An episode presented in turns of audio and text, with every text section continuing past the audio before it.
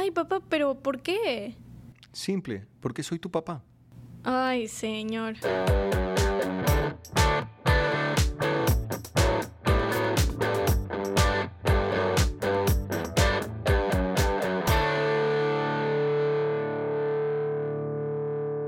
El abuelo, sabes que ya cumplió 85 años. No, sabes que ahorita que dijiste 85 ni, ni, ni, ni lo pensé. Y siempre recuerdo, y tú sabes, un señor muy formal, este, muy rígido. eh, siempre él era el que es casi todavía el que decide. La eh, autoridad la máxima. autoridad, eh, y así pues ha sido siempre. Pero la única persona que la primera vez que él sintió un desafío de alguien desafiaba su autoridad, fuiste, fuiste tú. Y Yo- estabas chiquita, yo creo que tenías 10, 12 años, Creo que menos. sí, Yo no recuerdo. no y sé. ahí en, en- en la mesa de comiendo, en el Ujú. almuerzo, cuando él habla y todo el mundo tiene que... eh, Hacer eh, silencio. Hacer silencio para escucharlo. La máxima autoridad Eh, habla. Y, y lo que él dice, eso es. Y tú le desafiabas siempre, siempre Sí. le desafiabas el, el concepto y no estabas de acuerdo. Yo nada más cerraba los ojos y decía, se armó aquí la de San Quintín, pero él no sé por qué se aguantaba y dejaba de hablar nada más. Sí, no, no sé. Pero, pero de alguna manera esa es la, no sé, el concepto de autoridad que mm, para mi generación mm, pues nos llegó, ¿no? Fuimos, eh, crecimos, fuimos criados, nos desarrollamos en un ambiente donde eh, tus padres, tus profesores, eh, tus jefes eran la autoridad y, y era difícil o mal visto tal vez como desafiar, eh, Sí. no estar de acuerdo, plantear tu punto de vista. Y, y, y creo que las cosas vienen cambiando mucho, ¿no? Y, y, y como nuevas generaciones como la tuya tienen un concepto de autoridad distinto. Sí, no sé. Porque sí, este, ¿qué, qué habrá tenido? No sé, yo diría que 10 está un poco alto, pero tampoco es que me había hecho mucho, mucha recapacitación en mi cabeza de 10 años y filosofía de la autoridad. No, o sea, cero. Entonces yo no sé qué habrá sido que yo veía que algo no, no estaba bien y yo, pues, yo lo decía, ¿no? O sea, con el, el, los casos del abuelo, pues Claro, el abuelo, estábamos en la mesa y era una mesa, una comida familiar.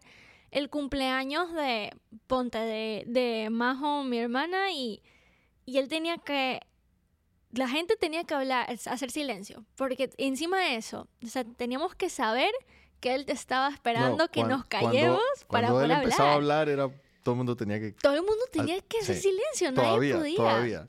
Eh, espera, no, todavía espera que sea Sí. así. Pero teníamos que nosotros saber que él iba a empezar a hablar porque teníamos que hacer silencio.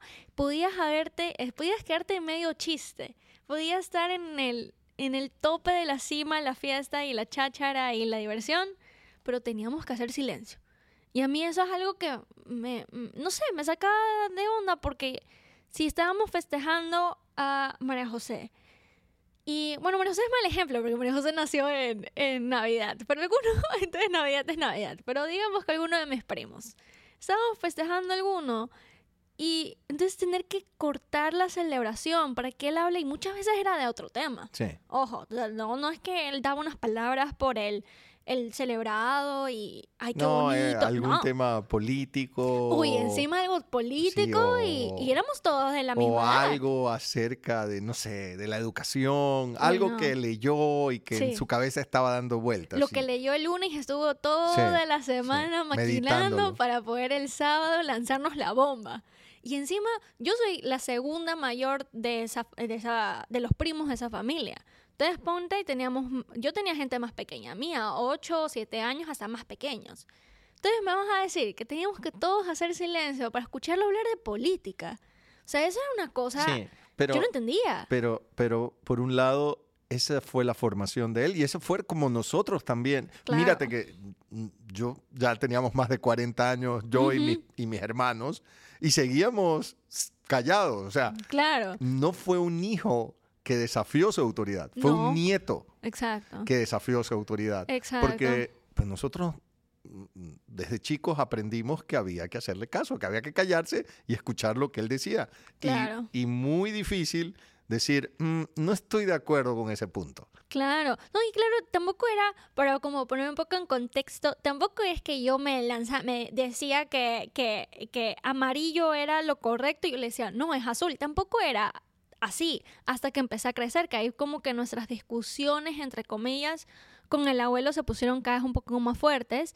Y nuestra relación, mi relación con el abuelo sí tuvo su momento de mucha lejanía, que ahorita ya tenemos mucha cercanía en cambio, pero esas empezó, empezó todo con el ¿Por qué cortas? Estamos en la cháchara. Yo conti- quería continuar el chiste, y, pero entonces no le quería hacer caso. Todo el mundo estaba callado y de la nada hacía sus pausas dramáticas. Yo empezaba a hablar, Claro. pero nadie lo quería escuchar y yo sabía que nadie lo quería escuchar. Que todo el mundo estaba cansado de escuchar 20 minutos, hablarme, hasta o más, hablarme de el que debe ser presidente, no sé, o algo incluso más metido de la ley de yo que sé que, que yo a mis 10 años no entendía. Yo escuchaba esa pausa dramática y yo decía, oigan, continuemos la, la, la cháchara.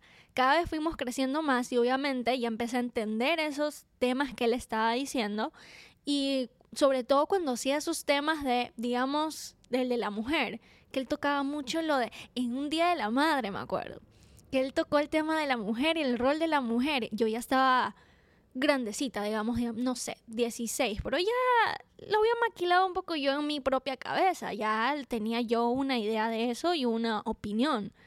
No, pues ahí sí ya estaba diferente, Claro, a ella le claro, podía cambiar, o sea, con argumentos y su opinión. Sí. O sea, ella ya no era tanto de, ya no cortes el, el- el- la comida familiar, eh, conversemos. No, aquí ya era al tema y a su opinión.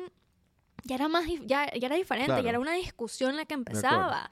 Pero, Entonces, por ahí- ejemplo, ya nosotros, eh, este, tu mamá, yo y con ustedes tres, eh, ya no hay eso, ¿no? Yo creo que yo creo que cada quien habla, está mucho más relajado. Claro. No, no, no es que hay un papá o una mamá que, que dicta normas y habla, sino que Claro. ya, ya es mucho más relajado. Y creo que cada vez va, va a suceder claro. más eso, ¿no? De que, de que pueda haber que, que- que los hijos tengan una misma, no sé, autoridad o mismo peso en su, en su criterio eh, que lo que puedan tener sus padres. Claro. Y, y va pasando eso también en educación, en la, Ujú. en la universidad, por ejemplo, ¿no? Ujú. Eh, donde cuando, eh, bueno, en caso mío, eh, que, que estudié en el TEC de Monterrey, igual que tú, Claro. sí, sí era más relajado, ¿no? Pero, pero Súper antes de diferente. irme a Monterrey estuve un par de meses estudiando aquí en la Universidad Católica, en la. Facultad de Ingeniería, y tú tenías que hablarle al profesor como, o sea, La como la Ajá. ingeniero tal, y de Su usted. título máximo. Claro, Si era eh, máster, tienes que, tienes que decirle máster. Allá en, ingeniero, en Monterrey pues siempre ha sido un poco más relajado todo y le hablas de tú al, al profesor Y de su nombre. y su nombre, sí. Claro, yo cuando comparo, pues como tuvimos en la misma universidad, es un poco complicado hacer el contraste, pero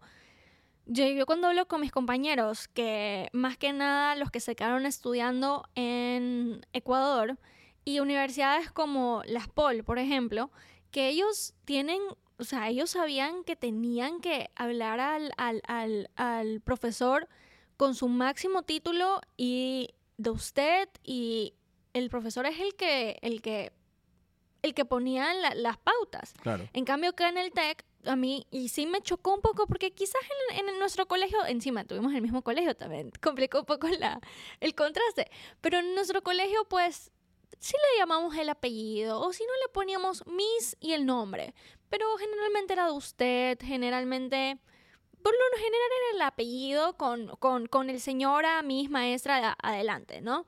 Pero en el TEC tú le hablabas de tú, le hablabas del primer nombre, Claro. y conversemos, oye, Sí. o sea, ¿qué está sucediendo? A ver, este, o sea, tú podías refutarlo, Sí. o sea, podías conversarlo. Y puede parecer superficial, pero ese cambio en la manera de tratar, o sea, solo cambiar de tú o de usted a tú, eh, da una libertad, permite Sí. conversar mejor, ¿no? Eh, Como que esas barreras de dime ingeniero o máster o, o háblame Ujú. de usted, ya, ya es una barrera eh, Exacto. eh, eh, evita o, o obstaculiza poder comunicarse mejor. Y, y era ese principio de autoridad, o sea, mira, yo digo las cosas y así se hacen. Así es.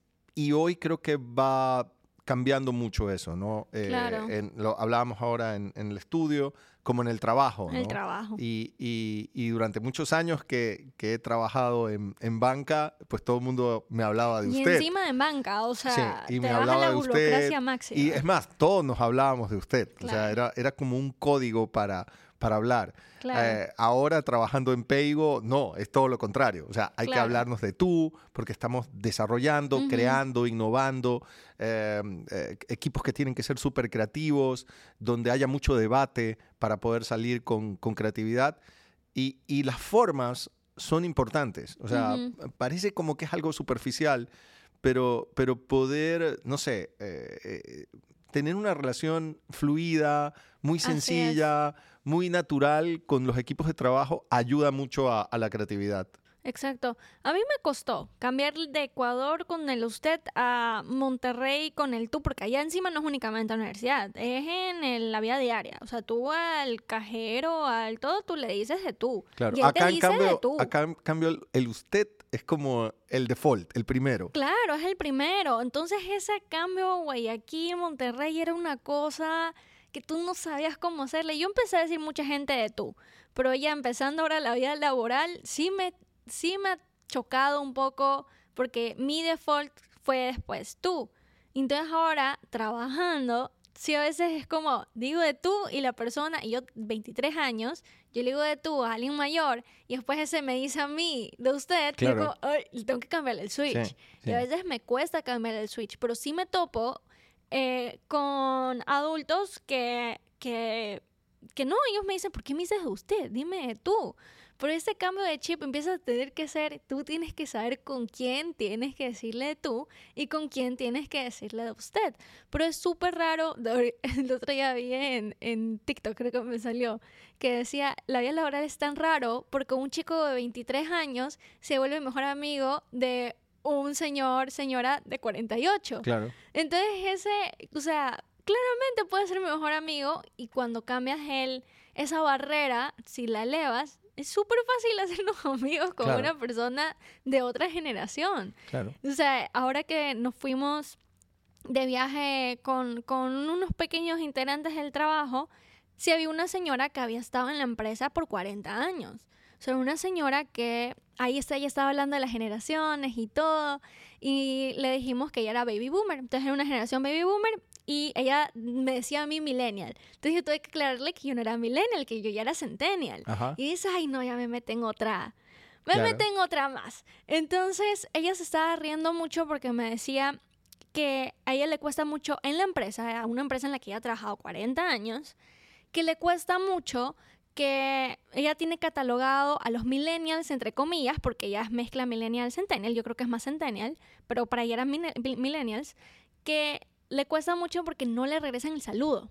Ok. Entonces ella dice que ella llega a una oficina y ella dice los millennials que no la no le dicen buenos días. Entonces ella contaba que ella entraba a una oficina, decía buenos días y que no le contestaban. Entonces ella, a propósito, buenos días. Entonces hasta que la persona le contestaba. Y yo sí le decía, es que sí es algo que, este, que yo creo que yo lo tengo. Yo tengo mucho el, este, el buenos días, ¿cómo estás? Que no sé qué.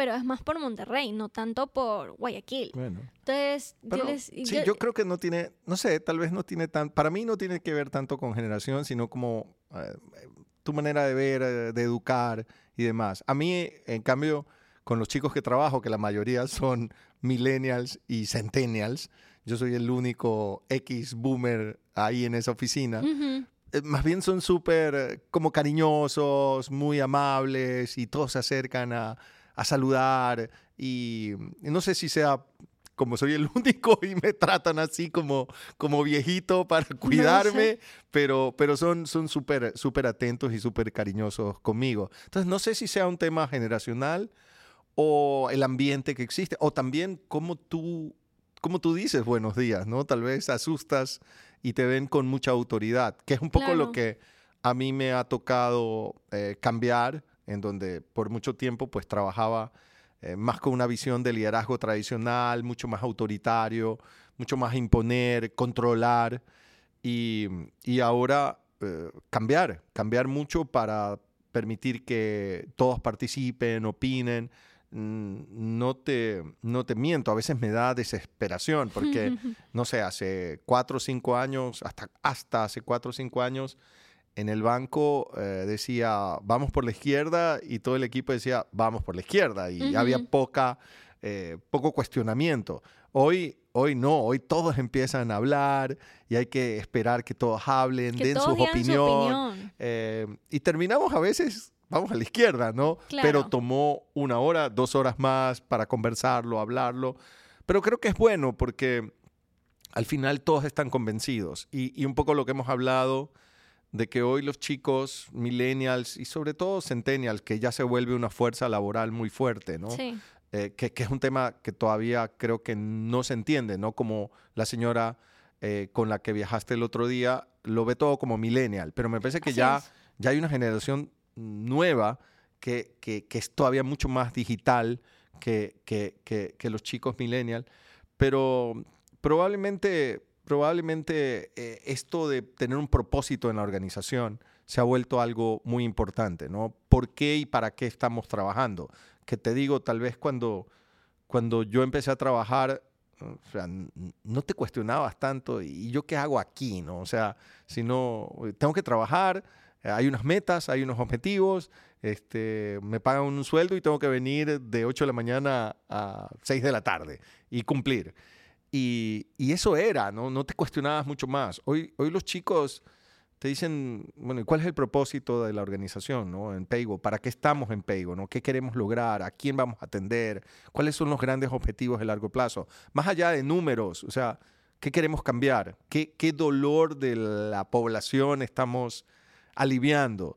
Y, y si ellos no ven eso, no están contentos, no se sienten bien. Claro. Entiendo que, eh, hacer y, la remuneración económica sigue siendo importante, pero hay como unos factores nuevos que yo veo que, tu generación quiere sentir en una organización. Y, creo que muchas organizaciones todavía no están como apuntando o ajustándose a eso. Claro, yo creo, pues mi jefe, o sea, mi jefe igual también es una persona que, que, que sí como que le va hacia el lado... Él sí le entiende, sí le entiende a mi generación y él es el de, no, pero dime de usted, de, de tú, no me digas usted, etc. Pero claro, él siempre cuando nos pone una tarea, en mi cabeza siempre está el este, el, el propósito mayor. ¿Y por, pero por qué es el propósito mayor? Está más porque yo siento que tengo esta como presión de que a mí no me contrataron para hacer X, Y, Z y, y, hacer el Excel y dárselo. O sea, a mí me contrataron fue porque esperan más de mí de lo que me piden hacer. Entonces, sí, y, es una presión, o sea, está esta, porque es un, la verdad, esta generación es una, una generación muy competitiva, en la que a mí siempre me, siempre me recuerdan, no me importa que te hayas graduado en el TEC de Monterrey, eres uno más y, puede haber alguien que se graduó en otra universidad o ni se graduó de la universidad que está atrás de tu puesto. Correcto. Y ahí va a estar. Entonces, una presión, una presión que sentimos muy grande en la que no me deja satisfecha que me diga qué hacer. No, no. Y a veces, obviamente, no te dicen el cómo, pero el qué quiere como resultado no me deja satisfecha. O sea, yo necesito saber más, necesito saber el propósito, qué es lo que espera de esto, para qué se utilizará eso y así yo poder como ir un poquito más allá, porque quedarme en el, en el medio, eso no, no es algo cómodo. Entonces, tener un jefe que te permite tener esa clase de conversación y no es como lo haces y ya, y punto, porque yo lo digo, es mucho más fácil y baja un poco esa presión. Si me responde esos, esas dudas de es para esto, ese trabajo se va a utilizar para este mayor, me baja mucho esa presión porque ya medio puedo ir meterle cosas y, si, y sé que le puedo, oye, pero si esto aquí es para esto acá, mejor hagámoslo de esta forma. Es mucho más sencillo. Me baja esa presión de, es que lo tengo que hacer bien, y es que si no lo hago, que, que alguien más lo va a agarrar, me van a botar del trabajo, y eso de que no, que no sé qué. Baja muchísimo esa presión, tener esa barrera abajo y poder comunicar poder tener una conversación fluida y, duda, respuesta, duda y contraste y opinión con tu jefe. Es mucho Claro. más sencillo. Y, y yo creo que muchos directivos o líderes de, de empresas eh, o de equipos de, de trabajo de mi generación eh, que empiecen a... que se- a veces siento que como que ven todo negativo en una generación Sí. millennial o centennial. O sea, ay, es que son así, ¿no? Así Y, es. y yo creo que esa es una mirada errada, una, una- una mirada muy cortita. Yo, yo lo que creo es que eh, necesitan como incentivos distintos. ¿no? Y hablar y, y pensar en poder eh, transmitirles e inspirarlos con el propósito, con el por qué y para qué estamos aquí. Yo creo que si tú como líder de una generación mayor, boomer o X, logras eh, transmitir e inspirar a un equipo millennial o Z, son mucho más efectivos o mucho más productivos, mucho más entregados que cualquier otra generación. Pero necesitan saber por qué y para qué están aquí. Tienen muchas más herramientas, son mucho más rápidos en toma de decisiones, usan la tecnología para tomar decisiones. Ahora me sorprenden cada semana eh, con eh, ChatGPT, con inteligencia artificial, que ya lo pusieron en práctica. Y ya, Rodri, mira, ya, ya tenemos acá una reportería y el ChatGPT te, te hace un poco la, la descripción y la interpretación de los datos. Y yo me quedo sorprendido. Y lo han hecho en una semana, en 10 días. eh, pero, pero necesitas transmitirles para qué y por qué están trabajando. Y si nosotros los líderes de otra generación no entendemos eso y queremos seguir dando solo instrucciones, claro, lo que vas a recibir es como un rechazo. Y ahí es cuando tú dices, ah, es que no se comprometen, no les interesa, etcétera, Claro. etcétera. Claro, y también de, de mi parte, de mi generación, yo creo que sí hay chicos, como yo puedo meterme, que vemos a estas personas, como esta señora que es baby boomer, con la que viajamos, una persona que tiene 40 años en la empresa, una persona que tiene full experiencia. O sea, tengo que interactuar con ella. Esas dos horas de una hora de ida y una hora de regreso del viaje, nos pasamos conversando con ella, mi Claro. compañera y yo, que ella es millennial, yo, yo centennial yo, nosotros nomás, y, y ella nos hacía mucho, o sea, ella se reía mucho, la señora Baby Boomer se reía mucho de, de que ella decía, es que no, nunca había podido conversar con uno de ustedes. Para mí siempre fue, le, le, le molestaba al gerente general de, "Ay, esos millennial que contrata. Entonces, esa oportunidad que tuvimos, pues, estar encerrados en un avión por una hora, de tener que hablar, fue algo tan rico para ambas generaciones. Por mi lado, eh, fue hablar con alguien que tenía tanta experiencia y, y qué van a hacer allá, y cuál va a ser el trabajo, y cómo ser la metodología. Y ese de, mm, a ver, les recomiendo eso, acuérdense que se pueden topar con eso y se pueden... Fue algo excelente, o sea, fue algo que queríamos escuchar y después íbamos con todas las ganas de contarle todo lo que hicimos en el día para tener retroalimentación de ella previo a hacer el, el reporte. Era increíble. Y el parte de ella fue como darnos esa oportunidad de conversar con ella y ver que no, no es una tacha de, ay, los millennials no dicen buenos días. Claro. O sea, Sí, es simplemente que quizás no se topó o quizás tiene ahí un millennial en su camino a su Sí. oficina que justamente es una persona que ¿Cómo no. salude ella? A lo mejor también No no, genera confianza para que el resto Uy, la salude. No, no, no, no tengo ni la menor idea. Pero ese, ese, ese tener que encerrarnos y conversar fue algo muy, muy importante porque no puedes evitar en una, una empresa tener diferentes generaciones y es lo mejor. Eh, Sí, y yo creo Debe que hoy, así. y hoy lo que se habla es, mientras más diversidad tienes en equipos de trabajo, es más difícil ponerte de acuerdo, sin duda, pero en cambio esa solución, esa idea es mucho más rica porque tiene muchos más puntos de vista, hubo mucho más debate y, y obtuviste ideas y planes mucho más, mucho más ricos. Pues yo lo que creo es que la autoridad está cambiando mucho de, de- de cuando yo estaba en, el colegio, en la escuela o, viviendo con mis padres, eh, a lo que es hoy. Ha cambiado muchísimo. Eh, quienes hoy sí seguimos dirigiendo equipos de trabajo con chicos más jóvenes, tenemos que entender que cambió. No podemos pensar que tenemos que seguirlo manejando igual.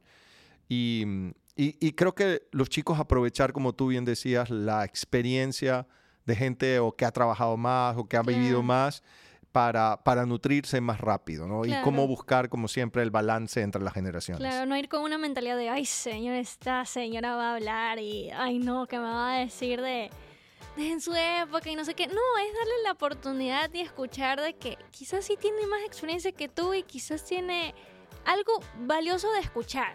Ok, lo, lo aplicas o no, pero escucha, o sea, es, es la mejor forma de hacerlo. Está bien, bien, Ani. Me parece que ha sido muy, muy, muy interesante. Así es, balanza otra vez. Exacto.